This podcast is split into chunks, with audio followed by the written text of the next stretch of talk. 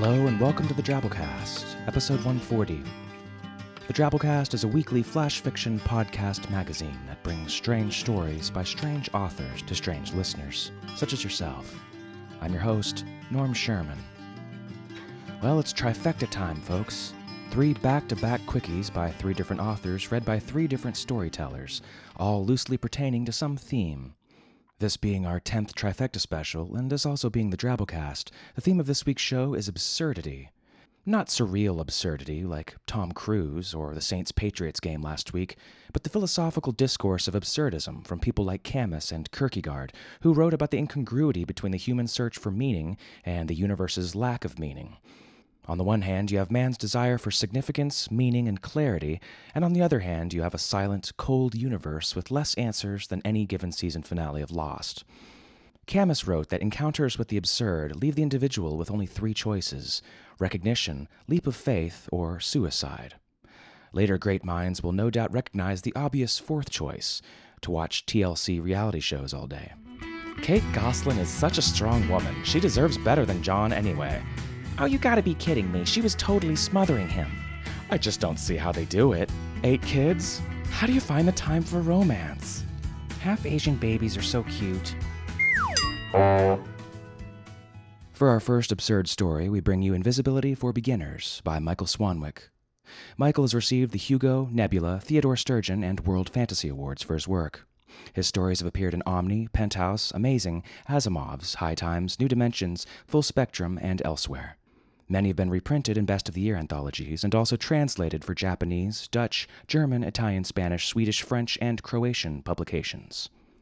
The story is read to you by one of the most likable guys on the internet, second only to that cat that plays keyboard. Alasdair Stuart. Alasdair is the editor at Hub Magazine and the host of Pseudopod, the weekly horror fiction podcast.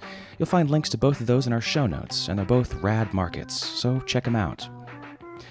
So, without further ado, Invisibility for Beginners by Michael Swanwick.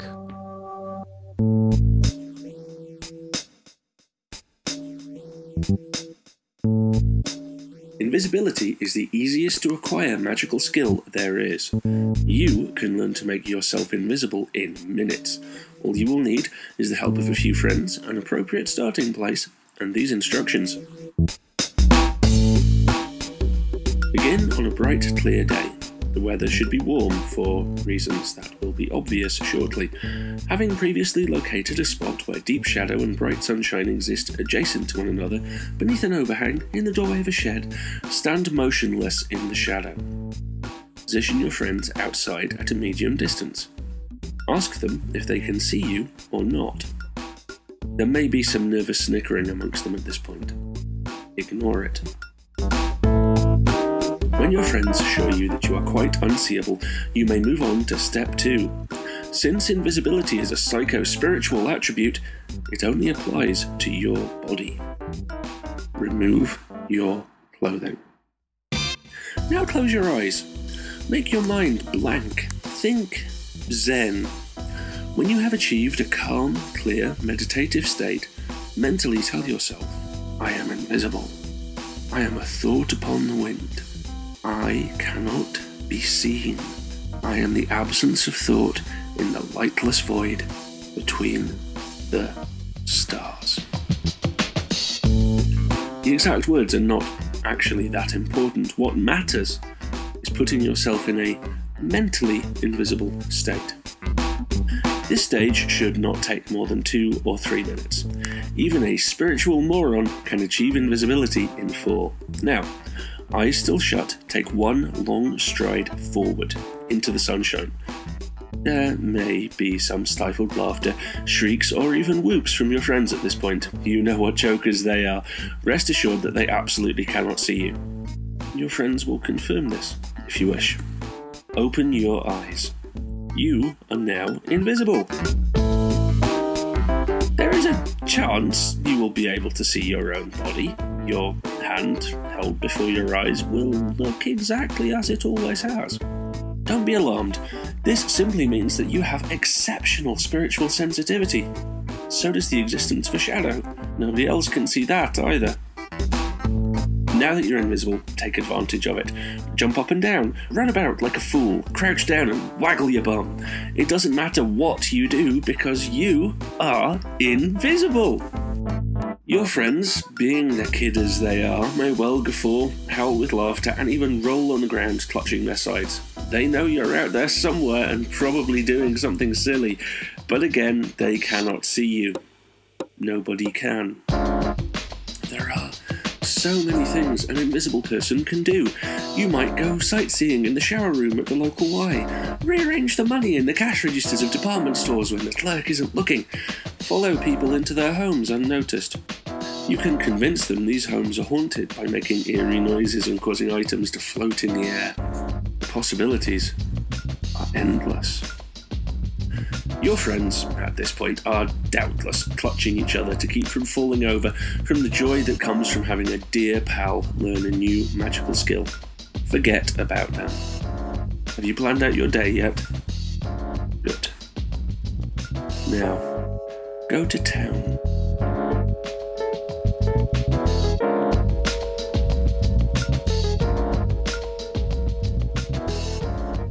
Our next story was written by one of my personal favorite podcast and radio personalities, Frank Key, and it's called Bubbles Surge from Froth.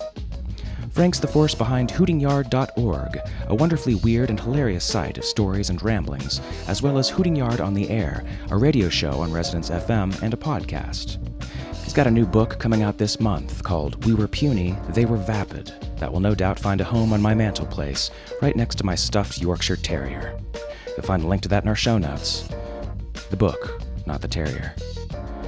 So without further ado, Bubbles Surge from Froth by Frank Key.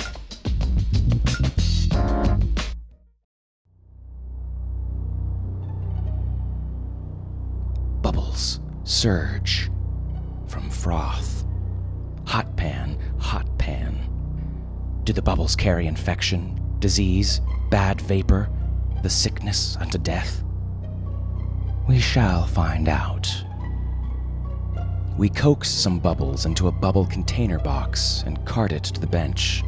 We have apparatus on the bench with which we can apply all sorts of tests to the bubbles. Testing is overseen by our captain. He deters the sort of larking about to which we are tempted when we get to test things with the apparatus on the bench. Our captain has a Bjorn Borgish air. He is glacial in the midst of pandemonium.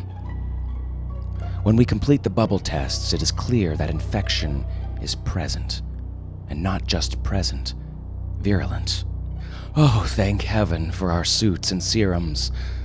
Our captain raises one Roger Moore eyebrow, a signal, we know, to cool the pan and diminish the bubbling. This is duly done, but done ineptly, and there is an escape of gas. The gas is more toxic than the bubbles. Hooters are activated.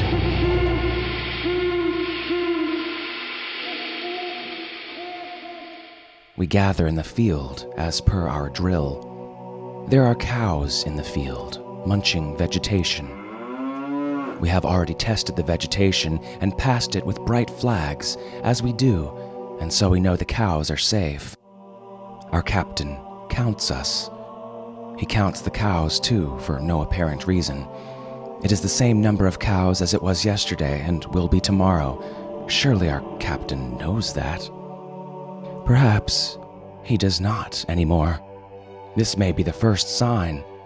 Diligent in his duty, our captain was the last one out. We were all gathered in the field in our designated rectangular patch while he was still inside. He must have breathed in some of the gas. And those cufflinks he sports. So elegant, so chic, yet so sharp at the edges. Could a chance swipe of a cufflink have rent a rip in the bubble box? Might our captain have swallowed an escaped bubble, or even the whole sample? He has counted us, and he has counted the cows, and now he is counting the clouds. Poor captain. The gas and the bubbles are ravaging his cranial innards. Synapses are snapping in all the wrong ways, or snapping at the wrong time, or not snapping at all. He flaps his arms as he carries on his imbecilic counting. and now we can see bubbles coming out of his ears. We round upon the nitwit who muffed the pan cooling. We berate him for the catastrophe he has caused. He is infuriatingly insouciant, leaning against a cow and lighting a cigarette. It's like berating Noel Coward. But what is that poking out of his breast pocket? It looks very much like a green cardboard triangle, as carried by the communists in at least one Mickey Spillane novel. Could it be there is a traitor in our midst? Our captain is now counting the birds in the sky. Somehow he has managed to get them to keep still for him in mid flight or swoop or dive as he counts. At least his derangement has not atrophied his captaincy of the elements. We can take advantage of the stillness to subjugate the Bolshevik. And we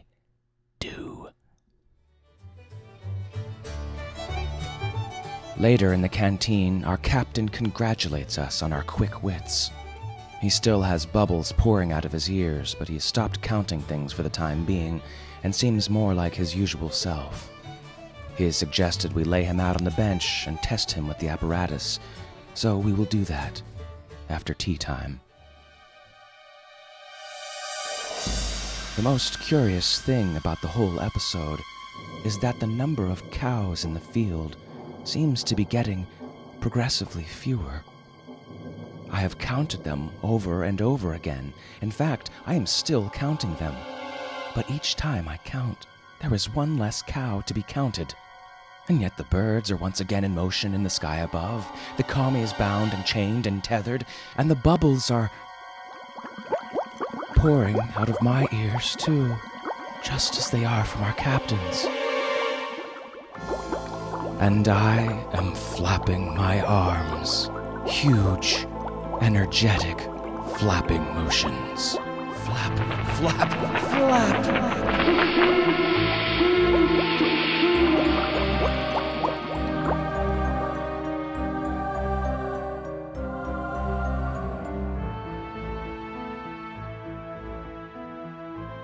Our final story is called Outside the Box, and it's written by John Haggerty.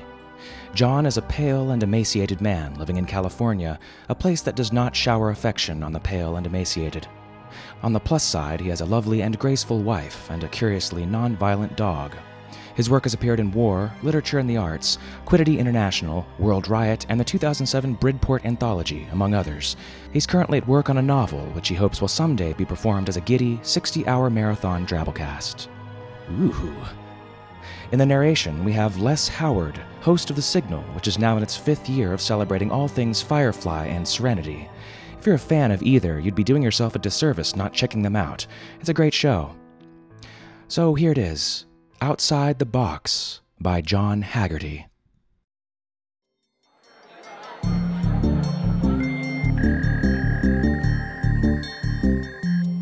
Arg. Arg?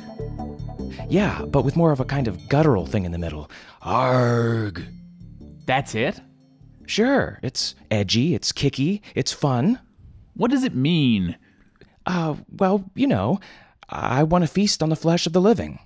Or something. Jesus, you have two months to come up with a campaign and you bring me this? Christ, how about flesh it's fresh or the human meat I want to eat? I mean, I'm just spitballing here, just throwing stuff out, and it's better than arg. Uh, uh, more like arg. You know, kind of raspy. That's not the freaking point. The point is that some weird moan is not an advertising tagline. More meat, let's eat. Now that's an advertising tagline. Tremendous stuff, Rob. Brilliant. We really lost a major talent when they kicked you upstairs. Really, really great. Uh, but here's the thing we don't know if they understand English anymore. It's pretty much all moans and lurching slowly about. And uh, to be honest, What? Spit it out. well, uh, some of us are wondering if this is a market segment we should really pursue. Are you crazy? Are you out of your freaking mind? Have you seen the numbers? I have spreadsheets that will blow your eyes out of the back of your heads. The post living market is just exploding. It's the single fastest growing demographic in the country right now, and you're telling me you don't want to pursue it? Well, there's just that whole ethical. Gray area. It's a gray area. Yes, the idea of selling human flesh to zombies is something of a gray area ethically. But beyond that, we just don't know very much about them. They don't seem to spend money or engage in leisure activities. They aren't interested in sex at all, and that takes a lot of bullets out of the gun, marketing wise. Aside from an obvious attraction to eating, uh, um, the rest of us, we really don't know how to incentivize them, and so far, the focus groups have not gone well. Really, really bad, in fact. Bullcrap. You're all on a freaking failure safari here. Let me bottom line it for you. I want this. It's the most exciting emerging market I have ever seen. We are going to own it. We're going to tear it a new asshole. And this team is going to find a way, or you're going to find new jobs. Thompson, You've been awfully quiet today. You're the executive on this account. Any sage words? Do you suppose we could get one single pearl of wisdom out of your overpaid mouth? Uh, sorry, sir. It's just that, well, my wife, um, transitioned last night. She transitioned? Thompson, that is excellent news. Not really. She, well. No, don't you see? You've got a courtside seat at the hottest game in town. Tremendous. This changes everything. I want you to get inside her head, find out what makes her tick, take her apart, and put her back together again. Crawl up inside her and root around. That's, um, well, that's kind of the thing, see?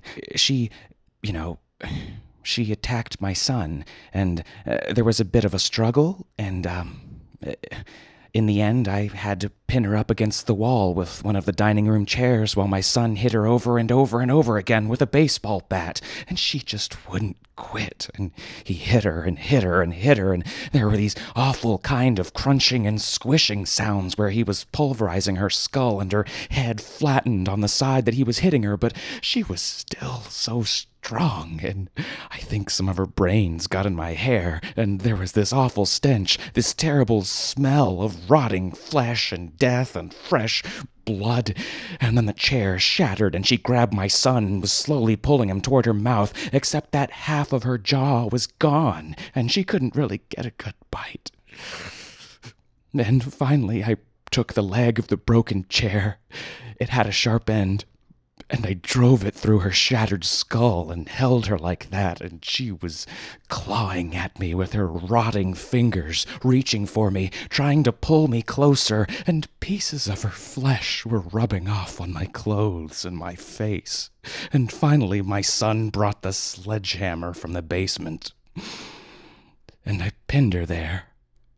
I impaled my wife against the dining room wall with that chair leg and I think she's still there. I mean, I really, really hope she's still there, because otherwise I don't know where she would be, and that would be so much worse.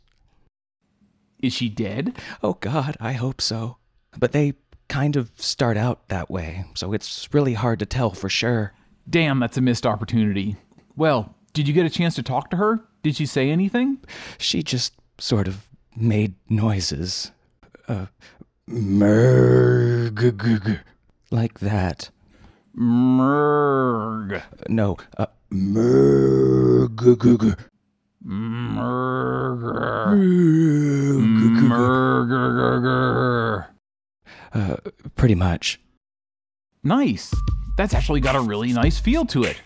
That's great, Rob. You really have a talent for getting outside the box. I love it. It's got energy. It's got kind of a hip hop feel, doesn't it? Gentlemen, call the art department. They're going to be working late tonight. I've got a good feeling about this. We're gonna eat this market alive.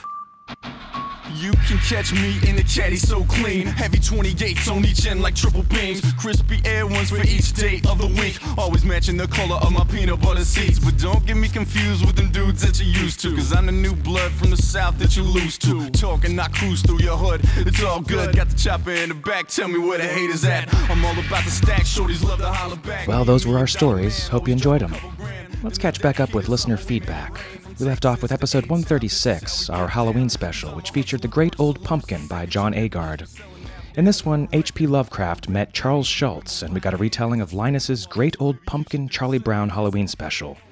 ROU Killing Time said, This was a jolly fun story. One of those tales where predictability is a virtue, not a flaw.